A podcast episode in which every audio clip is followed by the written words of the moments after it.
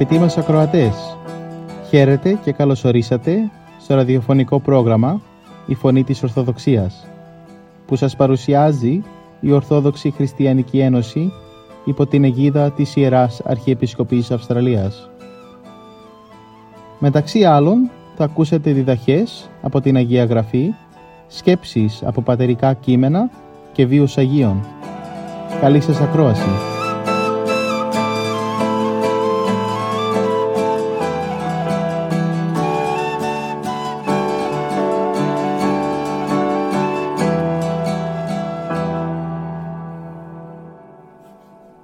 Σήμερα ο ιατρός κύριος Ιωάννης Ψαρωμάτης θα μοιραστεί με εμάς λίγες σκέψεις για την παραβολή του ασώτου Ιού από του Καταλουκά Ευαγγελίου, κεφάλαιο 15, στίχη 11 έως 32. Σήμερα είναι η δεύτερη Κυριακή του Τριωδίου. Είναι γνωστή σαν η Κυριακή του Ασώτου. Σε αυτήν διαβάζουμε αυτή την περίφημη παραβολή του Κυρίου μας για τον άσωτο ιό. Η παραβολή σε ελεύθερη απόδοση έχει ως εξής. Είπε ο Κύριος αυτή την παραβολή. Ένας άνθρωπος είχε δυο γιους και είπε ο πιο μικρός από αυτούς τον πατέρα του «Πατέρα, δώσ' μου το μερίδιο που μου ανήκει από την περιουσία». Και τους μοίρασε την περιουσία και ύστερα από λίγες μέρες τα μάζεψε όλα ο μικρότερος γιος και έφυγε σε μακρινή χώρα και εκεί διασκόρπισε την περιουσία του κάνοντας άσο τη ζωή. Και όταν τα ξόδεψε όλα έπεσε μεγάλη πείνα σε εκείνη τη χώρα και αυτός άρχισε να στερείται. Τότε πήγε και κόλλησε σε έναν από τους πολίτες εκείνης της χώρας και εκείνος τον έστειλε στα χωράφια να βόσκει χείρους και λαχταρούσε να γεμίσει την κοιλιά του από τα ξυλοκέρατα που έτρωγαν οι χείροι και κανένας δεν του έδινε. Τότε συνήλθε και είπε Πόσοι υπηρέτες του πατέρα μου τρώνε ψωμί και τους περισσεύει και εγώ πεθαίνω της πείνας. Θα σηκωθώ και θα πάω στον πατέρα μου και θα του πω «Πατέρα, αμάρτησα στον ουρανό και σε σένα και δεν αξίζω πια να με πεις παιδί σου. Κάνε με σαν ένα από τους υπηρέτες σου». Και σηκώθηκε και ήρθε στον πατέρα του. Και ενώ ήταν ακόμα μακρά, τον ίδιο ο πατέρας του και τον πόνεσε η ψυχή του και έτρεξε και έπεσε στο λαιμό του και τον φίλησε καλά καλά. Τότε του είπε ο γιος «Πατέρα, ήμαρτον στον ουρανό και μπροστά σου και δεν αξίζω πια να με πεις παιδί σου». Και ο πατέρας το σταμάτησε, είπε στους υπηρέτες του «Βγάλτε και φέρτε την πιο καλή φορεσιά και ντύστε τον και βάλτε δαχτυλίδι στο χέρι του και υποδήματα στα πόδια και φέρτε και σφάχτε το θρεμένο μοσχάρι και ας φάμε και ας χαρούμε γιατί τούτο το παιδί μου ήταν πεθαμένο και ξανάζησε. Και ήταν χαμένο και βρέθηκε. Και άρχισαν να διασκεδάζουν. Και ήταν ο μεγαλύτερος γιος του στο χωράφι και όπως ερχόταν και πλησίασε στο σπίτι άκουσε όργανα και τραγούδια και κάλεσε ένας, έναν από τους υπηρέτες και ζητούσε να μάθει τι τάχανα ήταν αυτά. Και ο υπηρέτης του είπε πως ήρθε ο αδελφός σου και ο πατέρας σου έσφαξε το θρεμμένο μοσχάρι γιατί τον είδε και ήρθε πίσω γερός. Τότε θύμωσε ο μεγάλος αδελφός και δεν ήθελε να μπει στο σπίτι. Βγήκε λοιπόν ο πατέρας του και τον παρακαλούσε και εκείνος αποκρίθηκε εκεί στον πατέρα του. Τόσα χρόνια σου δουλεύω και ποτέ δεν παραμέλησα εντολή σου και ποτέ δεν έδωκε σε μένα ένα κατσίκι για να διασκεδάζω με τους φίλους μου. Και όταν ήρθε τούτος ο γιος σου που σου έφαγε όλο το βιός με τις αμαρτωλές έσφαξες για χάρη του το θρεμένο μοσχάρι. Τότε ο πατέρας του είπε «Παιδί μου, σύ πάντα είσαι μαζί μου και όλα τα δικά μου είναι δικά σου. Αλλά έπρεπε να διασκεδάσουμε και να χαρούμε γιατί τούτος ο αδελφός σου ήταν πεθαμένος και ξανάζησε και ήταν χαμένος και βρέθηκε. Έτσι τελειώνει η παραβολή αυτή του Κυρίου μας αγαπητοί ακροατές. Αλήθεια να τη δούμε λίγο πιο συστηματικά και με λεπτομέρεια περισσότερη ιδιαίτερα επικεντρώνοντας την προσοχή μας στην αγάπη του Πατέρα γιατί είναι αδύνατον βέβαια στο λίγο χρόνο που έχουμε να διέλθουμε όλα τα σημεία και τα διδάγματα, τα πάμπολα που βγαίνουν από μια τέτοια παραβολή. Ήταν λοιπόν κουραστική η ζωή, έτσι την έβρισκε ο νεότερος γιος, κοντά στον πατέρα του, μέσα στο, στο πατρικό του σπίτι. Ίσως το στενοχωρούσε η αγάπη του πατέρα του, η παρουσία του μεγαλύτερου αδελφού, η άνεση, η ειρήνη που επικρατούσε εκεί. Ποιος ξέρει, τον τραβούσε ο έξω κόσμος. Και η ευέξαπτη φαντασία του τον έκανε αυτόν τον κόσμο θερκτικό, τον έκανε παράδεισο με χαρές, με απολαύσεις, με ελευθερία, χωρίς δεσμεύσεις. Ψυχικά θα λέγαμε είχε πια αποξενωθεί από τον στοργικό πατέρα του. Και να που σε μια κατάσταση έξαψης και δυσφορίας ζητά από τον πατέρα την περιουσία που δεν του ανήκε. Ο πατέρας παρακολουθούσε με πόνο το ψυχικό δράμα του παιδιού του. Δεν ήθελε να τον κρατήσει με τη βία. Λοιπόν του έδωσε πλούτη από τα πλούτη του και εκείνος, χωρίς να ευχαριστήσει καν και να αποχαιρετήσει τον λυπημένο πατέρα του, έφυγε χαρούμενος σε μακρινή χώρα, σε χώρα φαύλη και άσωτη. Και εκεί μακριά από τη στοργική κυδαιμονία του πατέρα σπατάλησε την πατρική περιουσία ζώντας άσωτα. Οι αμαρτωλές διασκεδάσεις, το πλήθος των κολάκων, οι φίλοι, οι φίλες της κακής ώρας τον απογύμνωσαν από τα αγαθά του. Και όταν εκείνοι τον είδαν πτωχό και πεινασμένο, τον εγκατέλειψαν, ξένο και αβοήθητο. Για να μην πεθάνει από την πείνα, σε εκείνη τη χώρα, έγινε άθλιος χειροβοσκός, που επιθυμούσε να χορτάσει την πείνα του από τα ξυλοκέρατα, που ήταν τροφή των χείρων. Κανένας και αυτά όμως ακόμα του τα απαγορεύανε. Κρυφά ροκάνιζε κάποιο ξυλοκέρατο για να χορτάσει την πείνα του. Η μεγάλη του όμως θλίψης, η μεγάλη αμαρτία που είχε πέσει τον έκαμε να συνέλθει. Η κατάπτωσή του, ο εξευτελισμός του τον έκανε να θυμηθεί ζωηρότατα τι την αγάπη του πατέρα που πλούσια φανερωνόταν και στους υπηρέτες του. Αυτό είπε πως οι υπηρέτες του πατέρα μου ζουν πολύ καλύτερα από μένα. Ποθούσε τώρα να γίνει δούλος στο σπίτι του πατέρα του ενώ πρώτα ήταν αφέντης. Και ο πατέρας όλο αυτό το διάστημα ούτε για μια στιγμή δεν είχε ξεχάσει τον άσο το γιο, τον αποστάτη. Με τον νου και την καρδιά του τον παρακολουθούσε στον τόπο της αθλειότητος. Έλπιζε πως κάποτε με τη θλίψη της αμαρτωλής ζωής και την ταλαιπωρία των συμφορών θα τον ξανάφερναν κοντά στο πατρικό σπίτι. Και να που μια μέρα τον είδε να έρχεται ρακένδυτος, ανυπόδητος, βρώμικος, καταβεβλημένος, σαν ζητιάνος να προχωρεί δειλά βήματα. Η πατρική του καρδιά όμως του μίλησε. Αυτή του είπε ότι αυτός είναι, το παιδί του, ο νεότερος γιος του. Ο γέρος πατέρας με νεανική ορμή κατεβαίνει τις σκάλες του αρχοντικού, τρέχει να προϋπαντήσει το γιο του, πέφτει στο, στον τράχυλό του και τον αγκαλιάζει θερμά και τον καταφυλεί με στοργή ενώ δάκρυα χαράς κυλούν στο πρόσωπό του. Δίνει διαταγή να τον λούσουν, να τον ντύσουν, να τον στολίσουν. Δίνει εντολές το καλύτερο γεύμα, το θρεφτάρι, αυτό να σφάξουν για να εφρανθούν όλοι. Τα ξέχασε όλα. Έγινε τώρα το παιδί του που το είχε πεθαμένο, βρέθηκε Αγαπητοί αδελφοί ακροατέ, απέραντη η πατρική αγάπη, απεριόριστη η ευρύχωρη καρδιά του πατέρα, ασύλληπτη, απερίγραπτη η στοργή του Θεού Πατέρα για όλους μας.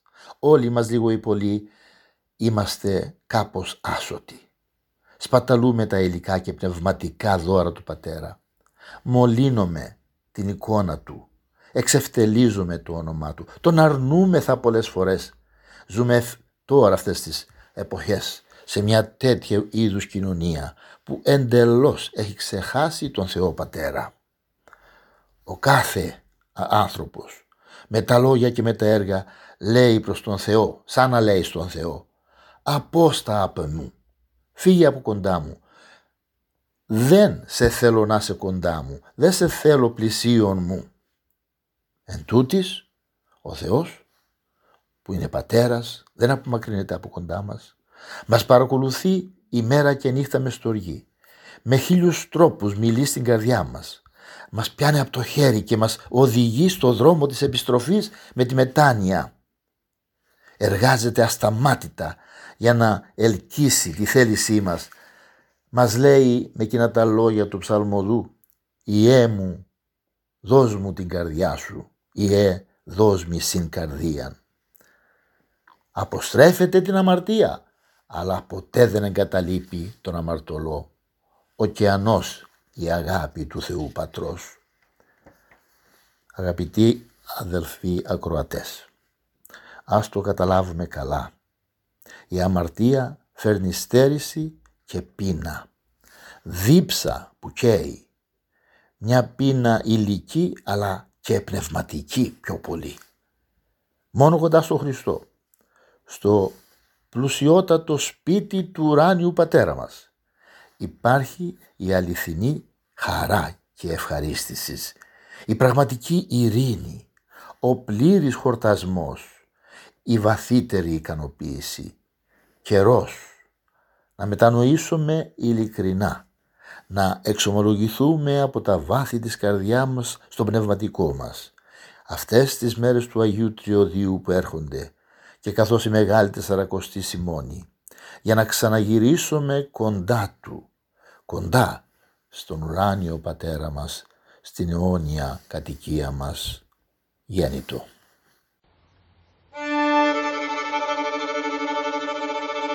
άκρα του τάφου σιωπή. Στον κάμπο Vasilevi.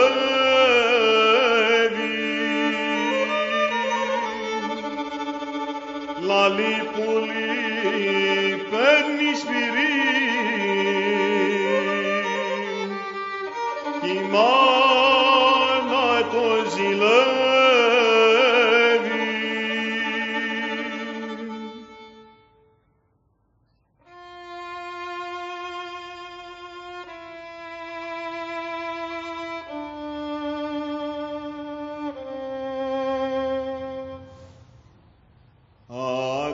του τάφου σιωπή, στον κάμπο βασιλεύει,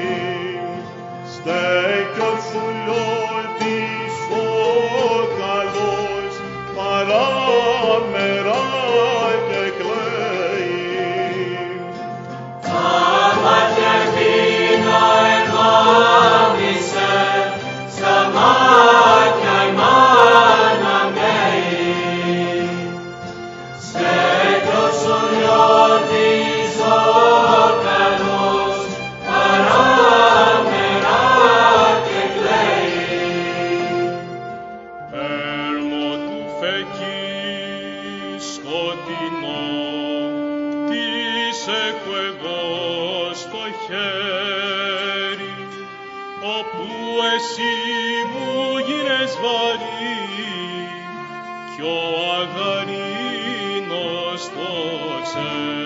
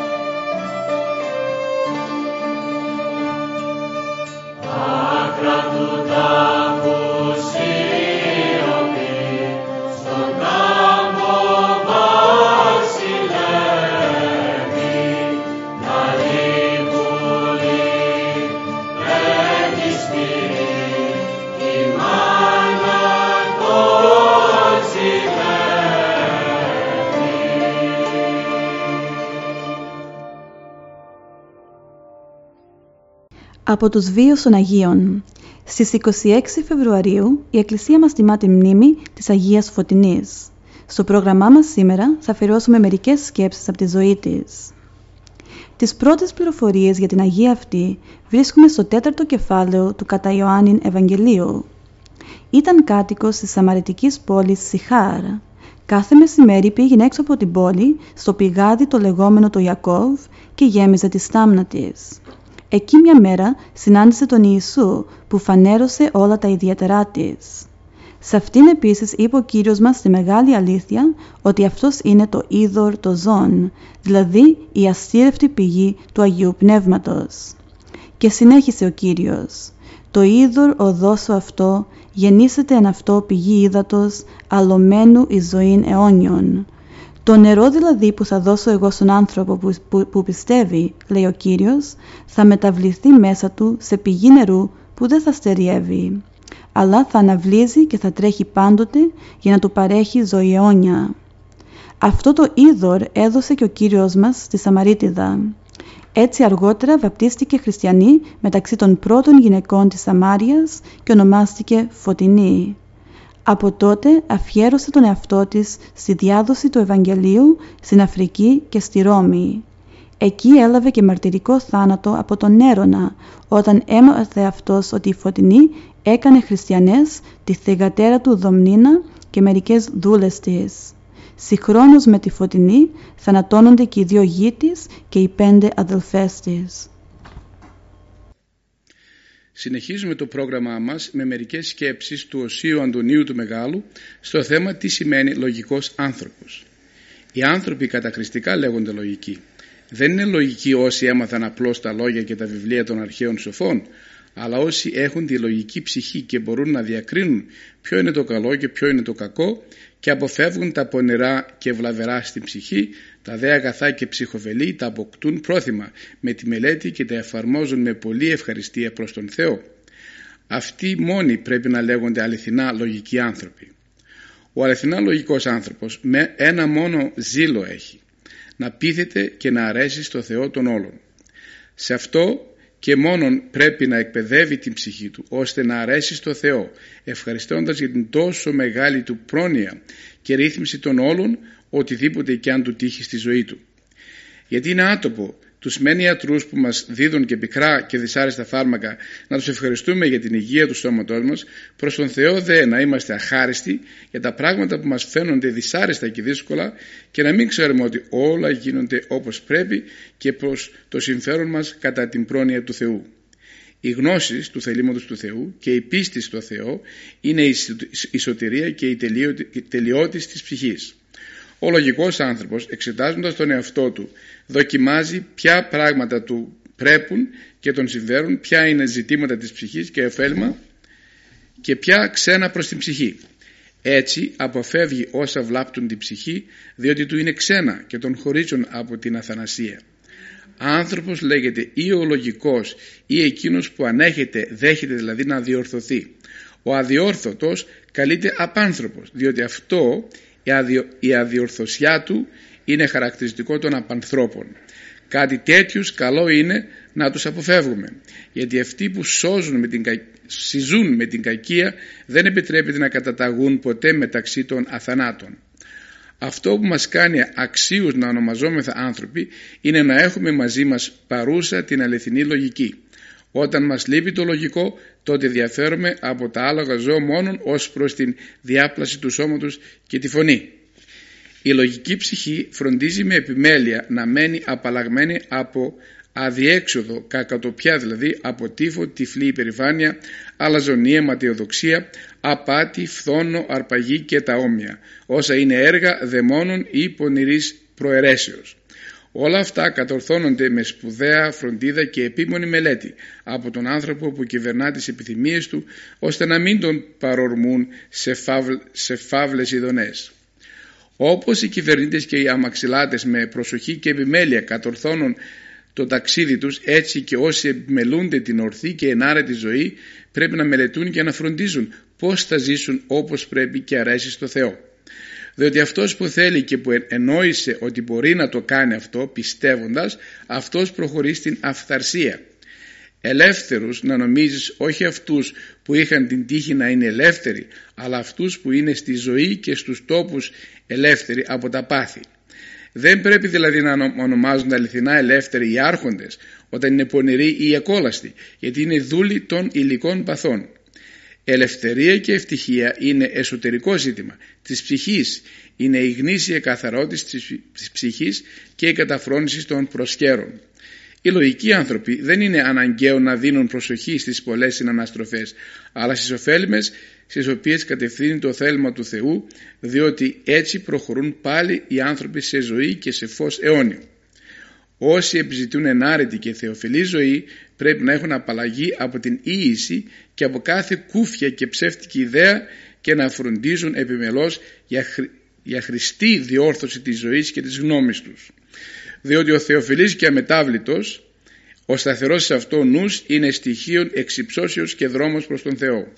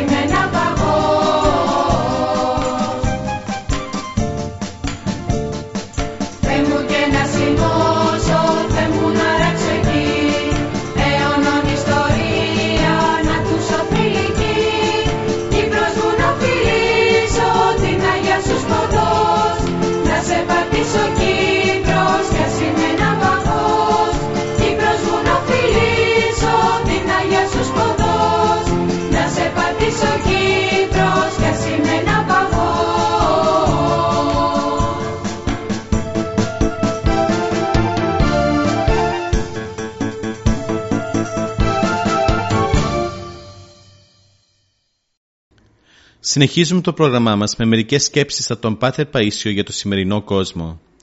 Στην κατάσταση που είναι σήμερα οι άνθρωποι, ό,τι τους λέει ο λογισμός κάνουν. Άλλοι είναι με χάπια, άλλοι παίρνουν ναρκωτικά. Κάθε τόσο τρεις-τέσσερις ξεκινούν να κάνουν μια καινούρια θρησκεία. Ανάλογα λίγα γίνονται εγκλήματα, δυστυχήματα κλπ. Άλλοι βαρέθηκαν τη ζωή τους και θέλουν να αυτοκτονήσουν ή να κάνουν κανένα κακό για να γίνει σαματάς. Δεν είναι ότι τους περνάει αυτό σαν βλάσφημος λογισμός και τον διώχνουν. Βαρέθηκαν την ζωή τους και δεν ξέρουν το τι να κάνουν. Μου είπε ένας, θέλω να με γράψουν οι εφημερίδες ότι είμαι ήρωας. Οι άλλοι χρησιμοποιούν μερικούς τέτοιους και κάνουν τη δουλειά τους. Πάλι καλά, ανάλογα λίγα γίνονται. Το καλό είναι που δεν μας καταλείπει ο Θεός. Ο καλός Θεός στο σημερινό κόσμο τον φυλάει με τα δυο του χέρια. Παλιότερα μόνο με το ένα. Σήμερα μέσα στους τόσους κινδύνους που ζει ο άνθρωπος, ο Θεός τον φυλάει όπως η μάνα και το μικρό παιδί, όταν αρχίζει να περπατάει. Τώρα μας βοηθούν πιο πολύ ο Χριστός, η Παναγία, οι Άγιοι, αλλά δεν το καταλαβαίνουμε.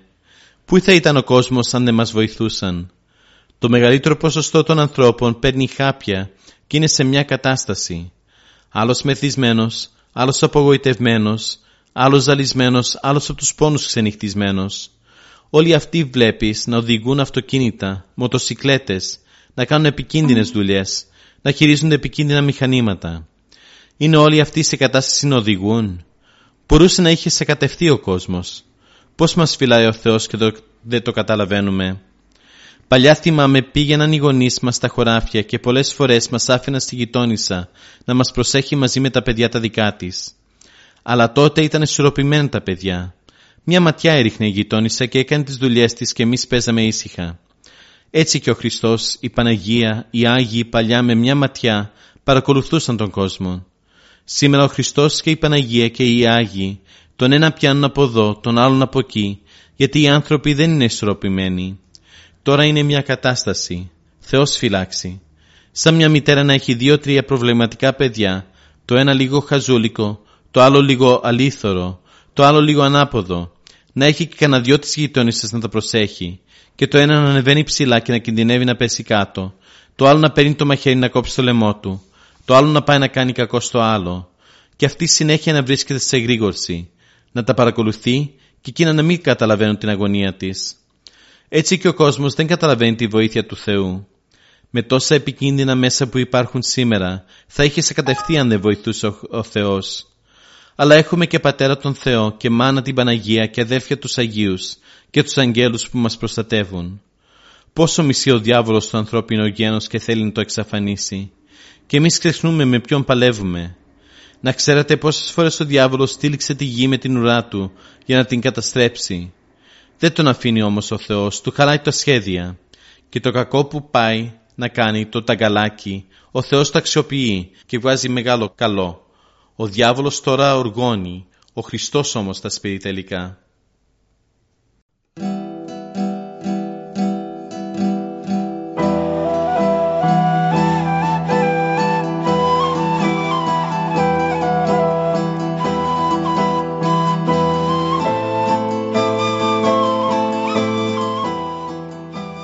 Και εδώ φτάσαμε στο τέλος του προγράμματος.